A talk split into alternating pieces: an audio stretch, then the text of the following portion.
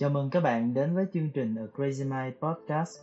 Nội dung được biên tập từ cuộc thi Viết để trưởng thành do A Crazy Mind tổ chức. Chúc các bạn có những giây phút tĩnh lặng.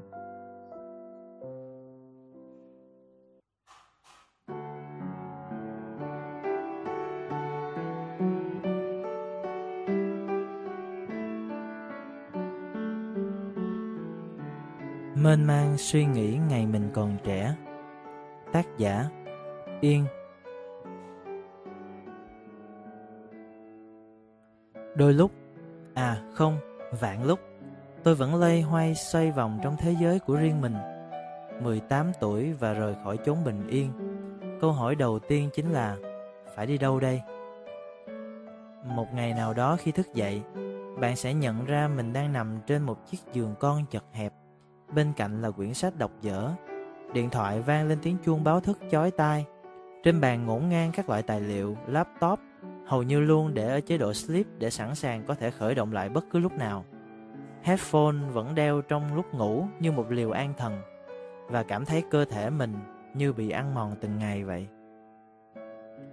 Ngày đó chẳng thấy sợ là gì Vì đơn giản vẫn chưa hiểu hết được thế nào mới là sợ.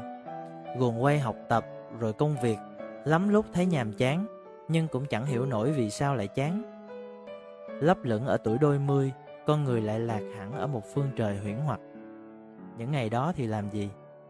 Tạm gác lại deadline Tôi lên chuyến xe buýt quen thuộc Ngồi từ trạm đầu tiên cho đến trạm cuối cùng Ngắm một vòng thành phố.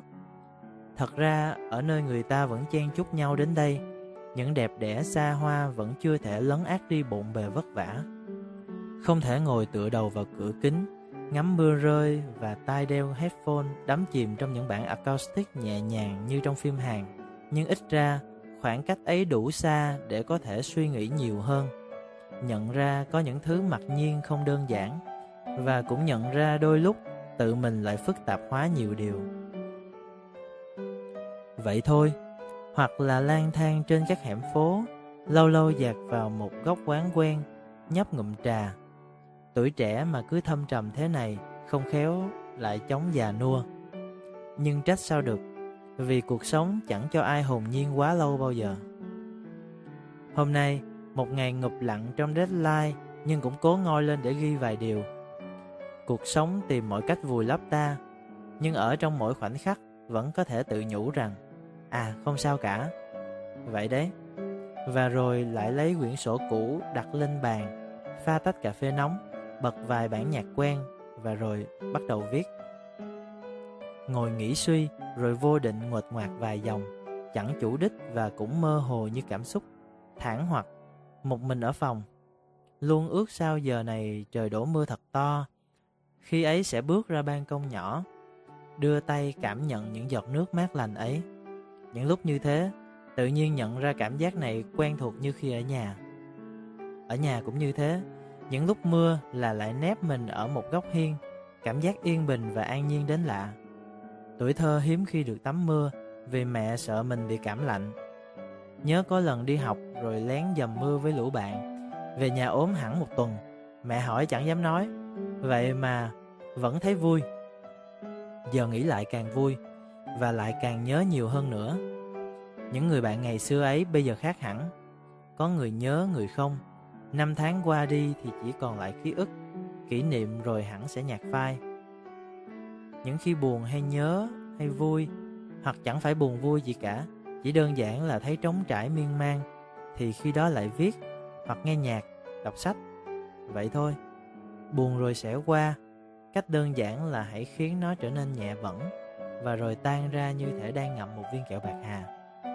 Rồi ngày mai sẽ khác sẽ chẳng còn những nỗi buồn rỗng tết như hôm nay. Lắm lúc chán ghét bản thân hay nhạy cảm như thế. Lắm lúc muốn làm một hòn đá vô tri, mặt mưa giông bão tố vẫn vô ưu, chẳng lo âu, chẳng ngại muộn phiền. Đôi lần lây hoay không biết mục đích là gì, tiền tài, danh vọng, tình cảm hay đơn giản chỉ là một chốn bình yên. Bao ngày đi về như một vòng xoay cố định, Chẳng biết bản thân nên gắn gượng vì điều gì Ở lấp lửng đôi mươi Con người vẫn mơ hồ và nặng trĩu như vậy Và rồi một ngày chợt nhận ra mình không còn có thể hồn nhiên thế nữa. Những đêm ngủ muộn, hai mi mắt đã khép lại trước khi lưng kịp đặt xuống giường. Nằm thả hồn vô định một lúc trước khi chìm vào giấc ngủ sâu. Trong tâm thức vẫn còn gì đó lãng vãng giật giờ trước mắt. Là những bài tiểu luận chưa thành, những dự án nhóm bỏ dở, kế hoạch cá nhân cho ngày mai chưa biết viết ra sao nữa.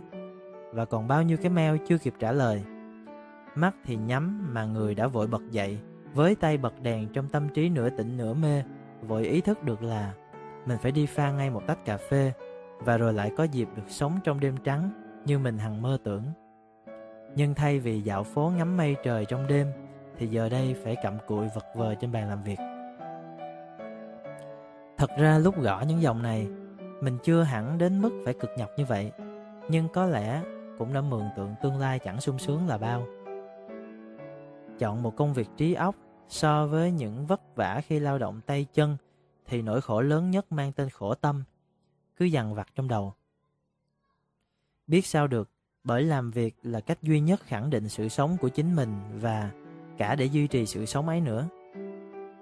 Chốn hoa lệ sáng đèn mỗi khi đêm xuống không chỉ là ngọn đèn của những cuộc vui, đó còn là cách để mọi người nhận ra nơi đâu giàu sức sống. Người ta vẫn miệt mài ở một góc nào đấy trong những văn phòng, những căn hộ, những con đường, hẻm phố để chắc chắn rằng mai đây khi bình minh lên rạng rỡ họ sẽ bớt đi phần nào nỗi lo bớt đi gánh nặng và đỡ phải khốn khó vậy đấy như đêm nay lại là một đêm trong đèn